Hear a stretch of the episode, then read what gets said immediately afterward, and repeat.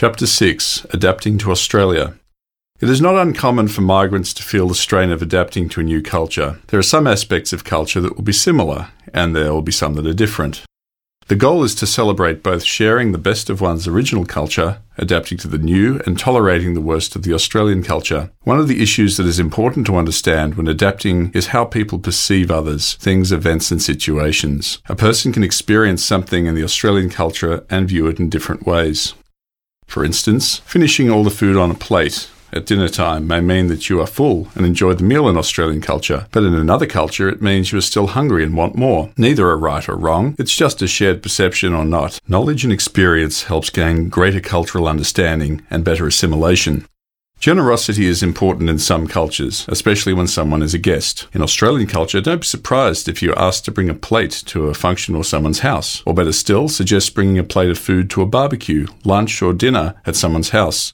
Bringing a plate does not mean bringing an actual plate. It means bringing a plate of food to share with others. All are expected to chip in and help when cleaning up too. In some cultures, it's important for the host to take care of things for you. In Australian culture, chipping in and doing things together builds mateship.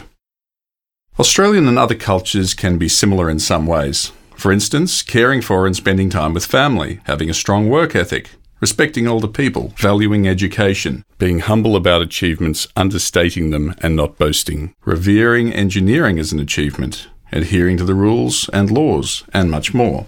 Australian and other cultures are different in some ways too. In the Australian culture, challenging authority is the norm, whereas in many other cultures, respecting authority is the norm. Independence, making individual decisions, and individually taking accountability for situations is the Australian way, such as making one's choices about career and marriage, codependence, making group decisions and taking accountability for situations as a group, such as taking guidance or influence about what career to pursue or who to marry, the latter which is more commonplace across world cultures, not just Asian but many African and South American cultures. The Australian culture is egalitarian and people believe in a fair go for all, evident in the proliferation of volunteering and generous social welfare system, whereas some cultures looking after the family and close connection comes first. Furthermore, Australians, like Americans, are casual, whereas others may be formal, like Europeans. Australians tend to wear their emotions on their sleeve, like Americans, which can seem straightforward and honest, but be construed as rude and impolite, whereas other cultures may tend to hide their emotions, like the British and Asian, and usually find it difficult to say no, which can seem polite, but be construed as being guarded and dishonest. Australians are usually on time for appointments and events, and many other cultures rarely are. Let's take a closer look at some of the potential challenges that migrants may experience when adapting to the Australian culture. Freedom is one that many migrants may not have had in their country of origin. Australia's hunger for freedom is hardly surprising in a nation that began its life in chains. As mentioned earlier, Australia established the first democracy in the world after the gold prospectors fought against the British authority to gain more equality for all. The success of this battle, the Eureka Stockade, still runs deep within Australia's culture, and the values to challenge authority, ensure honesty, and a fair go for all still exist today. Interestingly, when Bob Hawke, Australia's beloved Prime Minister from 1983 to 1991, was fined for not wearing a seatbelt, he admitted fault and paid his fine. He was wise and he understood Australian culture well and respected it. However, a prominent High Court judge who lied in an attempt to avoid paying his speeding fines was jailed for his offence. Australians dislike dishonesty. In other cultures, a person in authority is not challenged, as respect for status is the most important value. But in Australia, everyone's authority will be challenged. Keep them honest is the phrase that Australians will fight to protect. The news articles shaming people who aren't honest will be front page news, from corporate corruption to police inquiries, to the more recent one, the Royal Inquiry into child sexual abuse in the Catholic Church.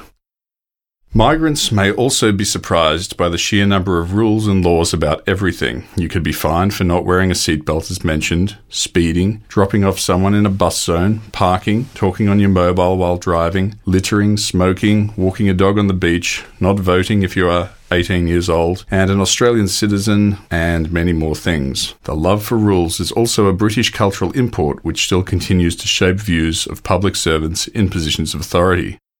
The response by successive governments in recent times to illegal boat people, asylum seekers, and refugees reaching our shores, though people smuggling syndicates seems strongly related to the British cultural values of not jumping the queue.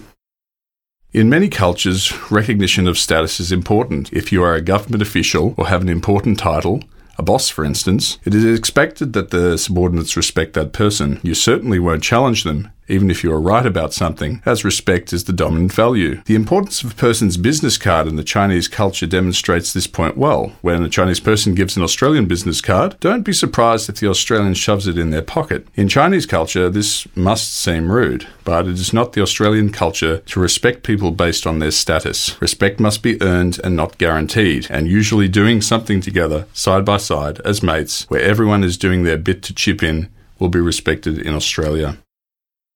The Australian government does not control the media, so this can cause discomfort for the respective authority may be strong in the prior homeland. Many Australian television programs and newspaper articles make fun of politicians, and no one blinks an eyelid in surprise. Australians love a prank. When some well known TV personalities from a program called The Chaser dressed up as Saddam Hussein and his entourage when President George Bush was in Australia on his official visit and managed to get through numerous security clearance points, Australians thought it was very funny, albeit the Americans didn't. I suppose this would cause immense humiliation in other countries and would be unwise to even contemplate, as saving face and respect for those in authority is paramount.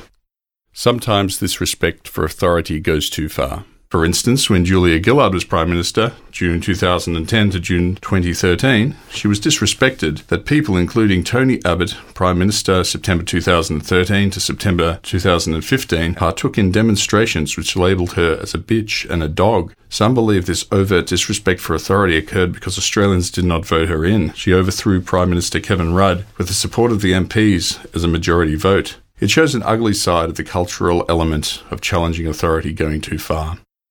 There are other political events in the past that shows the desire to challenge authority. When Australia went to the polls on the 6th of November 1999 for a referendum on Australia becoming a republic, those in the bureaucracy decided to ask the question in the following way.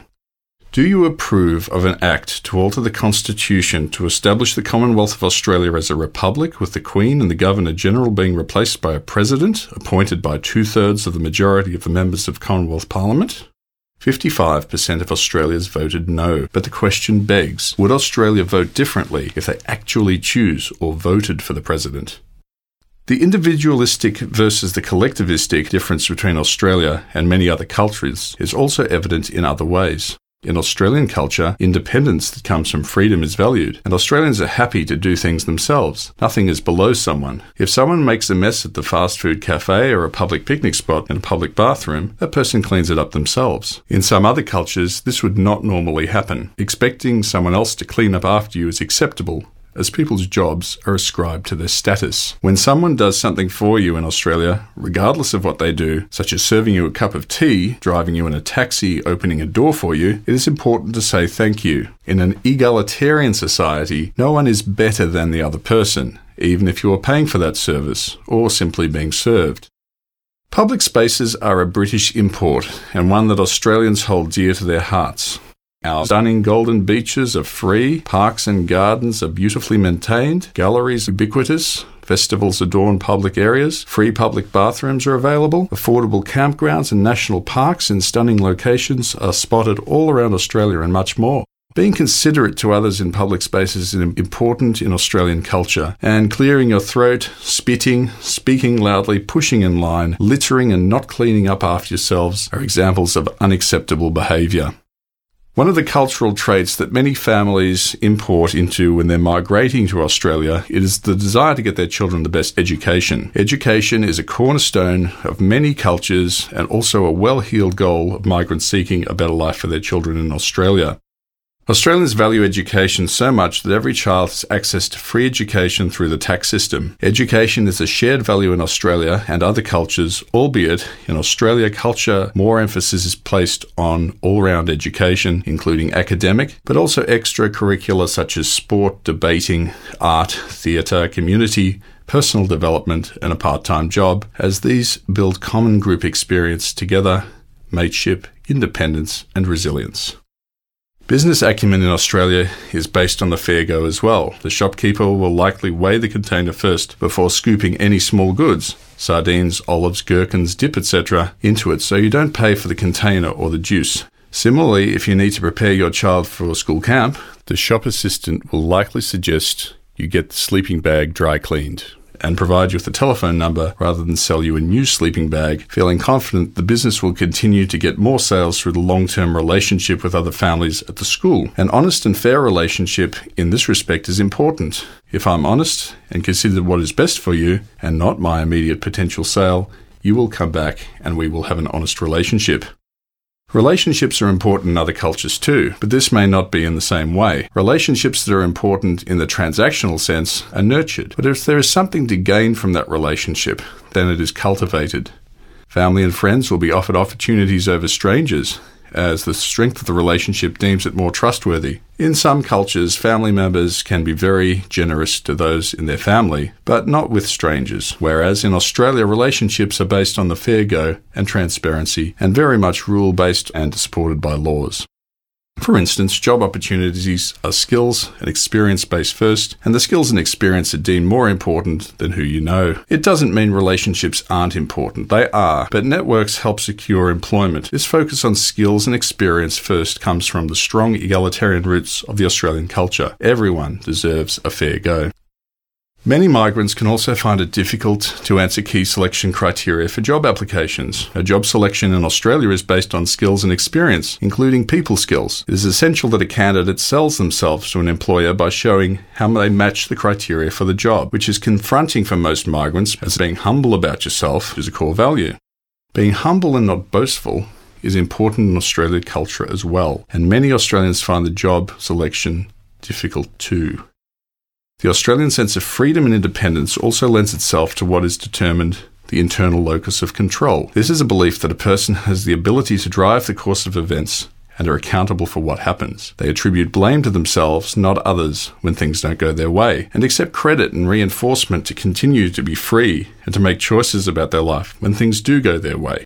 When making group decisions, though, it can be frustrating when an individual is too independent and not consensual, as they may not listen to others and consider the impact on the whole group.